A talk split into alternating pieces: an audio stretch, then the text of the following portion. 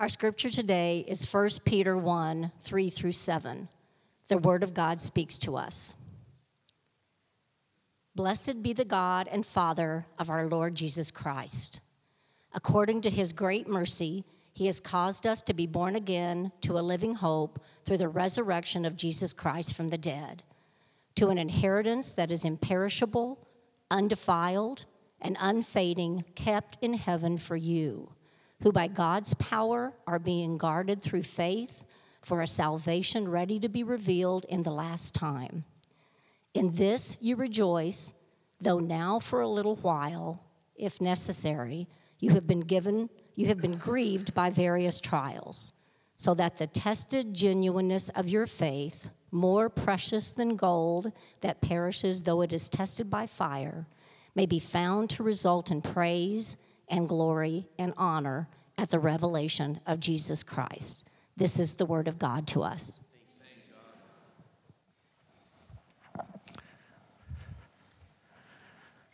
Thank you, Marcia. Good morning. Good morning. welcome to Frontline Church on this Memorial Weekend. If uh, we haven't met you yet, my name is Brian Elliott, and I serve as one of the pastors here. And I'm just so honored to bring God's word to you this morning. As I hear this passage from 1 Peter, I see an old man. I see an old man sitting in a, in a handmade chair in a darkened, very simple room with a flickering oil lamp. There are lines on his face that show that he has had a hard life, to say the least. His hands are rough, and his countenance is stern, yet calm and at peace. His eyes are lightened as he pins these words to friends. As we move across the room towards this man, we peer into his eyes and we fall deeper into his memories. Like a good book or a movie, his memories come alive as a story is told. So we need to ask ourselves why are these words, why are these sentences, why are these truths so deep and rich with meaning? When I first heard these years ago, I might have just responded, that's nice because I didn't fully catch the depth of what these words were telling us. How did this man encounter these truths, and how have they come to mean so much to him? The letter of Peter opens Peter, an apostle of Jesus Christ, to God's elect, exiles scattered throughout the provinces who have been chosen according to the foreknowledge of God the Father, through the sanctifying work of the Spirit to be obedient to Jesus Christ and sprinkled with his blood, grace and peace be yours in abundance. However, he's not merely musing or writing his memoirs, he is equipping believers to run the race well. His letter was written during a time of the reign of Nero and sent to the Gentile Christians who were scattered across the area just north of modern day Turkey. These ethnically diverse Christians who were under Roman control were suffering persecution, and Peter is encouraging them to endure by giving themselves entirely to God and remain faithful in the time of distress. He is encouraging them with these truths that he has fallen upon, these truths that have held him fast, and to which he has held fast too. These verses are so filled with meaning and depth that we can find it hard to believe what we're hearing. Much like those in his day, we see these incredible, powerful truths of the gospel. For instance, he has caused us to be born again. He has caused us to be born again. We have an inheritance that is imperishable, undefiled, unfading. It is kept in heaven for us. By God's power, we are being guarded through faith. And we will see the fullness of our salvation as it is revealed in the last time. For now we rejoice, but we are grieved and tested. Our faith is being made genuine, it is being purified to be more precious than gold. And on that last day, that great day, we will offer praise to God at the revelation of Jesus Christ, who has brought us unto himself. Gosh, this is amazing. It is so very significant that Peter wrote this. It makes these words mean so much when we learn about Peter, when we see and we step into his journey, when we consider his life and his experiences with Jesus. How did Peter come to write so weighty and meaningful truths in just a few sentences? Let's look at his journey.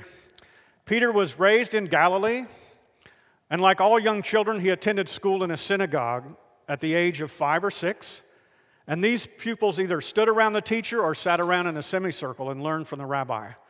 These schools were called the House of the Book, and they learned the five books of the Torah, which included Genesis, Exodus, Leviticus, Numbers, and Deuteronomy. When a young boy reached the age of 12, he was considered to know the law enough to keep it and become a son of the law. At 12, they would study more complicated interpretations of the Torah and applications to life. They would memorize and they would have question and answer sessions with the rabbi. At 13, they would become a religious adult. Peter went through this schooling and was under the watchful eye of the rabbi. Now, one of the two things would happen after a boy turned 13. The gifted boys who excelled would be chosen by a rabbi to travel with them to study further in what was called a Beth Midrash, which is the uh, house of study. Some truly gifted and intelligent students might even be chosen by a famous rabbi and become a Talmid or a disciple with the goal of becoming like their rabbi, learning and applying the wisdom of the Torah. Now, in his graduating class, as it were, there were gifted and intelligent students. And then there was Peter. There were those boys who had, were highlighted and picked out of the class, who excelled, who stood out, who caught the rabbi's attention, who showed promise. And then there was Peter. Those gifted students were invited to further study, travel, potential prominence, and opportunities for respect and leadership in the Jewish community. However, those who didn't show promise were basically told, Don't call us, we'll call you. The rabbis considering and selecting their future disciples might have said something like this to Peter Peter, we think it's best for you to return to your father and learn the business of being a fisherman. We think you've come as far as you can go. Peter was passed over. He was overlooked. He was not chosen. I think to some degree, I can imagine the feeling that Peter might have had because, as hard as it is to believe, as a kid, I was really shy, quiet, and a bit of a social misfit. i Got a picture of me. There I am. Woo, yeah. I remember being that awkward kid in elementary school, standing among the other boys at recess, waiting to be picked to play baseball. I was like that kid in the movie The Sandlot. Yeah, that kid. Good old squints. There I stood and waited while others were picked by the self appointed baseball captain to play on their team as the group of hopeful ball players grew smaller and smaller. I would be among the last to be reluctantly picked to play ball. Now, for my sake, everyone say, Aw. Thank you, I feel better already. I can imagine Peter being overlooked and returning to work with his dad to catch fish for a living. He must have thought that life and adventure had passed him by. I guess I'm not cut out for anything more than this, he might have mused.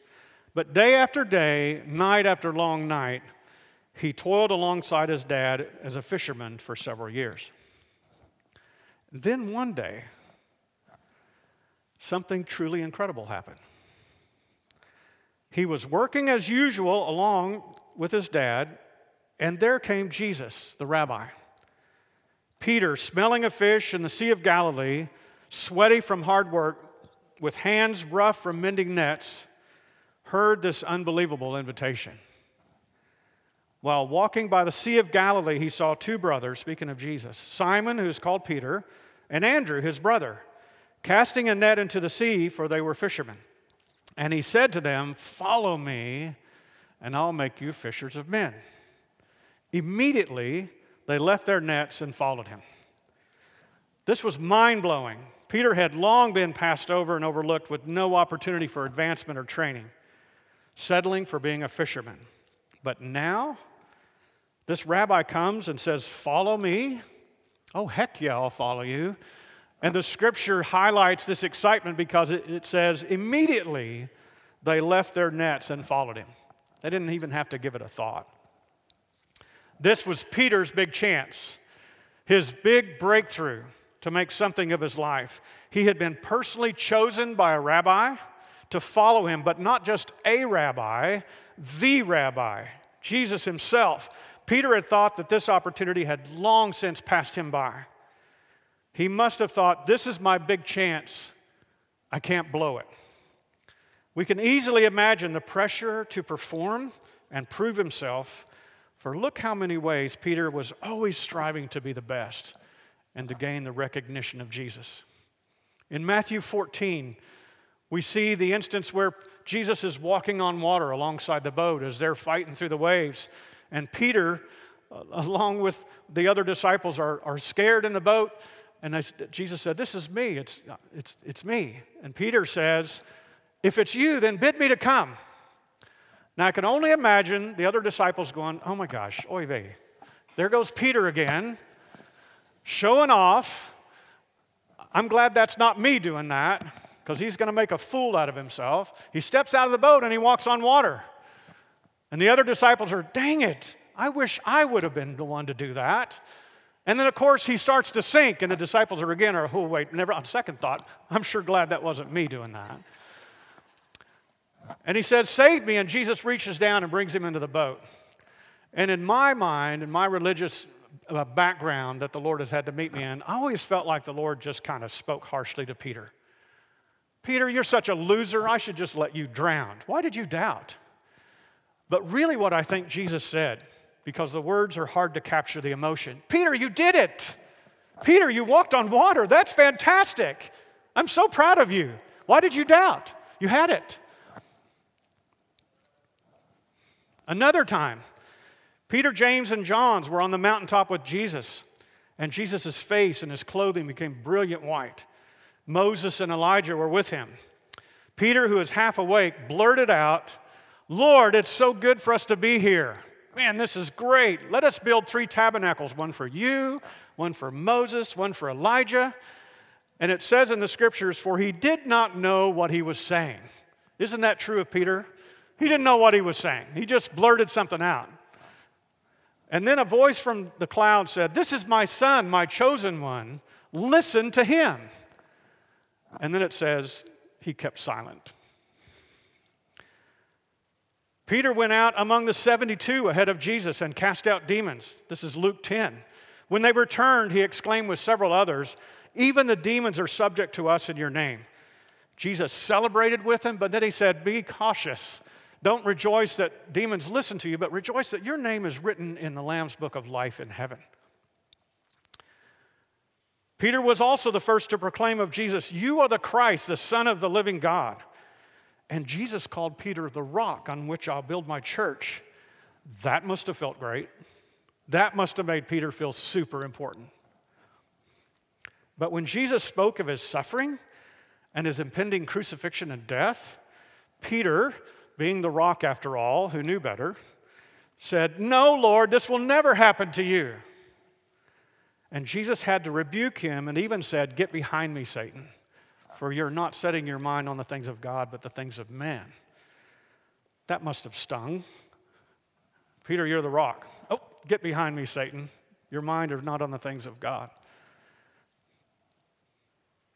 In John 13, when Jesus took the form of a servant and washed the disciples' feet, Peter again blurted out, No, Lord, you'll never wash my feet. And when, Peter, when Jesus said, If I don't wash your feet, you have no part in me, Peter jumped in with both feet, as it were, and just said, Wash all of me. Wash my hands and my feet, my, my, my head. All in. When the soldiers came to take Jesus away on the night that he was betrayed, Peter quickly grabbed a sword and cut off the ear of Malchus, the servant of the high priest. Jesus healed the man and then rebuked Peter, saying, Shall I not drink the cup that the Father has given me? In several places in the Gospels, we see these really crazy arguments among Peter and the other disciples on regarding who was the greatest, who was the most important of the disciples. And Jesus had to call him out on it. You don't understand what you're doing or who you are. When Jesus foretold that he was going to be betrayed and the disciples would leave him, Peter boastfully blurted out, Though all fall away from you, I will never fall away from you. Even if I must die with you, I will not deny you. So we see that Peter, that boy who was not chosen, that boy who had his big chance, that young man, that fisherman had his big chance, was an overachiever. I have got to prove myself. I have got to earn this. I've got to prove. I've got to perform. I can't blow this chance. He was darn well going to make sure he didn't miss it and make a name for himself. Everything was up and to the right. Bigger and better, more faith, more prominence, more importance. But then this is where our story changes. Jesus said these sobering and very confusing words. And let's imagine if he spoke these to us, what that would feel like. Simon, Simon, behold, Satan demanded to have you, that he might sift you like wheat. But I have prayed for you that your faith may not fail. And when you have turned again, strengthen your brothers. Peter said to him, Lord, I'm ready to go with you both to prison and to death. And Jesus said, I tell you, Peter, the rooster will not crow this day until you deny me three times that you even know me. This encounter with Jesus and these words would haunt Peter. It would hold a mirror before him of, his, of the reflection of shame, of failure, of broken promises, fear, and rejection of the one that had called him no longer was following a Jesus, following Jesus a path to bring to things bigger and brighter, but into darkness and brokenness.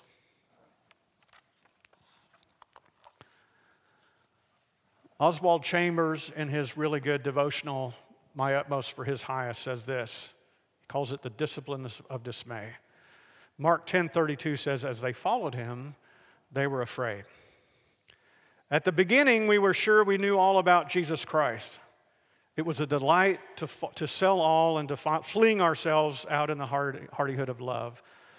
But now we're not quite so sure. Jesus is on in front of us and he looks strange. Jesus went before them and they were amazed.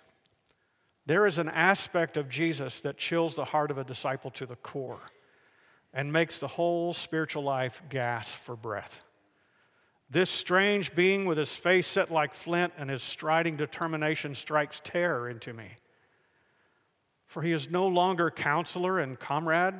He is taken up with a point of view that I know nothing about, and I am amazed at him. At first, I was confident that I understood him, but now I'm not so sure. I begin to realize there is a distance between Jesus Christ and me. I can no longer be familiar with him. He is ahead of me and he never turns around. I have no idea where he's going, and the goal has become strangely far off.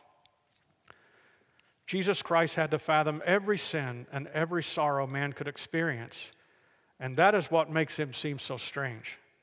When we see him in this aspect, we do not know him.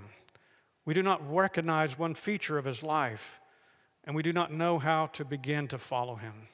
He is on in front, a leader who is very strange, and we have no comradeship with him.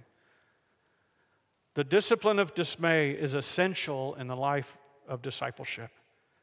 The danger is to get back to a little fire of our own and kindle enthusiasm at it. A reference to Isaiah 50.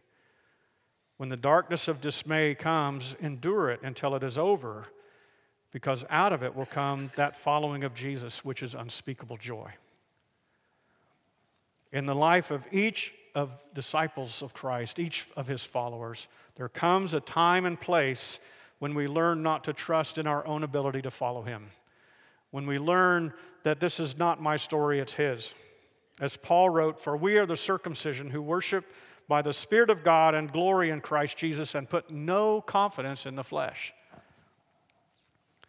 2 Corinthians 4 says, But we have this treasure in jars of clay to show that the surpassing power belongs to God and not to us. So, all of us, as we follow Christ, life and circumstances will sift us like wheat. And the invitation is to draw near to the Lord and walk through the, the dark night of the soul, the discipline of dismay. My own personal story in this was years ago, I was in business with a couple of brothers. Uh, we had a small business that began to grow and grow, and one of them was an elder in the church, someone that I served with and knew very well. And I had been offered a partnership in the business, and I put some stock. I bought a few thousand dollars of stock in the company and became a partner. And as time went on, promises were broken, and I felt betrayed, and I felt wronged, and I felt uh, I, I, I felt the justice that I wanted from the Lord. Lord, will you judge this situation? Make it right. And I remember so clearly a, a, uh, a pastor of ours who was moved in, in prophetic gifting, someone we trusted.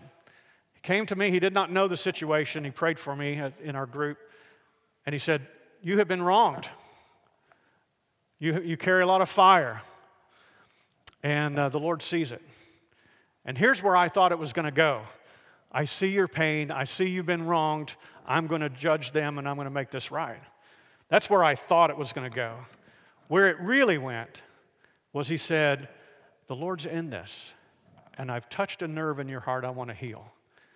My reaction was, My heart? Why does this have to do with me? They're the one who wronged me. But he then took me to, to uh, Romans 12.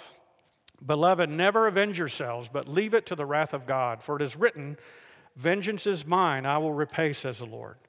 To the contrary, if your enemy is hungry, feed him. If he's thirsty, give him something to drink, for by so doing you will heap burning coals on his head. Do not be overcome by evil, but overcome evil with good. And that was a moment in my life, a season in my life, where I realized the kind of love that you're asking of me, Lord, I don't have. The kind of mercy you're asking me to move in, I don't have. I felt sifted. I felt the ugliness of my own heart. I felt like Peter. Watchman Nee was a Christian pastor in communist China who suffered greatly for his faith and was imprisoned in 1952. And he died in that same prison in 1972. Several of his letters were smuggled out, and he wrote this Brothers, God now has no other goal than to bring you to an utter end. God allows his children to struggle now in order that they might see the uselessness of their struggling.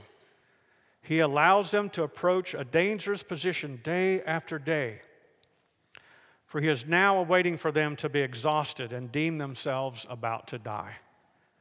He is waiting for them to surrender to him and reckon that unless God saves, they cannot sustain themselves even for one more second. Unless God saves, they will die. So now we move forward in our story with Peter and Jesus. And after Jesus was uh, crucified and he rose from the dead, we're going to walk alongside him on the beach. After Jesus was crucified and it felt like the worst had happened and all hope was gone, Peter returned to what he knew. He was only a fisherman after all. Gone was a vision of grandeur and prominence. Peter says, I'm going fishing. He invites the other disciples to go. I'm going back to the only thing that I know how to do, for all is lost. I've ruined everything else. I've ruined my chance. I've denied the one who told me to follow him. I thought following Jesus was my big break, but now I've destroyed it. As Peter and the disciples went fishing and caught nothing all night long, they came in tired early the next morning. And there was Jesus on the shore. I don't know if we fully catch the irony and the incredulous nature of this scene. Jesus, the God man, fully God, fully human, betrayed, tortured, crucified, died, and buried. now gloriously risen from the dead, worshiped by all of heaven, the name above every name, that every knee shall bow and every tongue confess that he is Lord, is making breakfast for his disciples. These very disciples who all fell away left him, and there he is making breakfast on the shore. William Jay says this Who is like unto you, O Lord, among the gods? Who is like you, glorious in holiness, fearful in praises, doing wonders? May we approach you with humility, which is due to your greatness, and the hope that becomes your goodness. For though you are high, yet you have respect for the lowly. And though continually adored by thrones and dominions, principalities and powers, yet you despise not the prayers of the destitute, but will hear their prayer. Is this not the one worshiped by the elders and the living creatures and the angels as they cried out, Holy, holy, holy is the Lord God Almighty, who was and who is and who is to come? He really is gentle and lowly of heart. But here upon the shore, Jesus has a conversation with Peter. It says, when they had finished breakfast, Jesus said to Simon Peter, Simon, son of John, do you love me more than these? And he said to them, Yes, Lord, you know that I love you. And Jesus asked this question three times. Having just denied Jesus just a few days earlier, this question would have stung. It would have reminded him of all the guilt and shame that weighed so heavy upon him. Jesus, looking Peter in the eyes, asking, Do you love me? would have no doubt reminded Peter of his denials, where he said, I don't even know who this guy is. I have never met him. And Jesus looked at him and went to the cross. The weight and the shame and failure was crushing. This conversation, this questions back and forth between Jesus and Peter become more significant when we consider that there are actually two Greek words at play here. Agapeo and phileo. Now, I'm not trying to impress you with my knowledge of another language. I only know a few of these words, and the rest of it's all Greek to me. I'm sorry, bad dad jokes slip out once in a while. The first is agapeo, which means to love dearly, covenantal love, selfless love. I stand with you unconditionally. The kind of love that Peter thought he had, the kind of love that he boastfully declared that he had when he said, I will die with you only to have this promise ring hollow and now accuse him of failure, rejection, fear, and disloyalty. Jesus was asking Peter for something that now Peter knew he did not have. The next love is phileo, brotherly affection. Love that is convenient, it doesn't really cost me anything.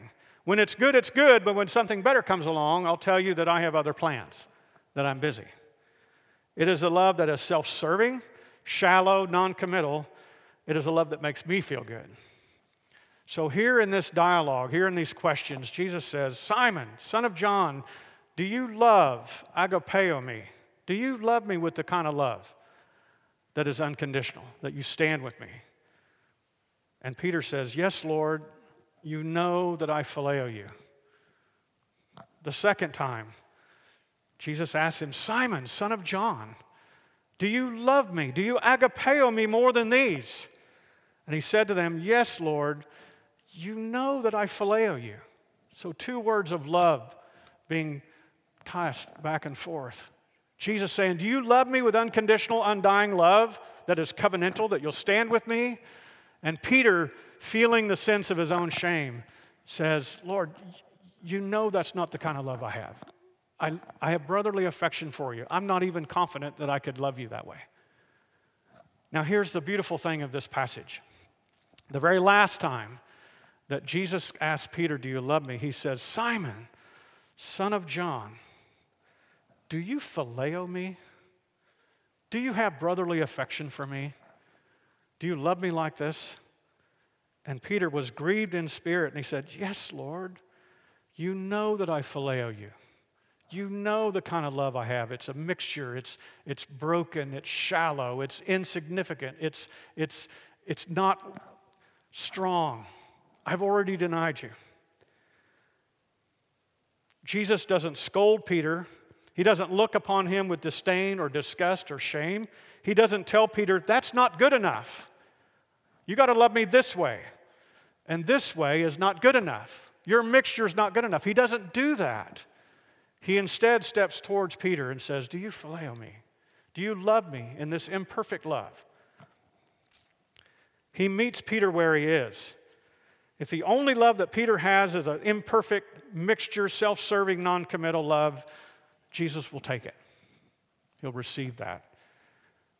When he finally asks, Do you love me in this way? Again, Peter, confronted with his own brokenness, says, Yes, Lord. You know that's how I love you. Then Jesus says something amazing. And I have always read this as a rebuke. I've always read it as Jesus telling Peter, Peter, because you denied me, you're going to get yours. You're going to get what's coming to you. I always felt the harsh tone of this. But that's not what Jesus is saying. Look at John 21. Truly, I say to you, when you were young, you used to dress yourself and walk wherever you wanted to go. But when you are old, you will stretch out your hands, and another will dress you and carry you where you do not want to go. And then he said, he said this to show what kind of death Peter was to glorify God. And then he said, Follow me. In essence, Jesus is saying, You only have phileo love for me now. You only have a mixture of love that's weak and broken, that sometimes is self serving. But I'll tell you the truth I'll meet you where you are. And because through the working of my Holy Spirit, and the transformation into my image, you will have the kind of love, the agapeo, that is unreachable now. You will have the agapeo because I will give it to you. I will work it in your character and in your being, where you'll walk in that love that you can't possibly perform for now. True to what Jesus said, when he was old, years after he wrote this letter, boldly saying that we have an inheritance that is unspoiled. Peter was taken away and ultimately martyred for his faith in Christ.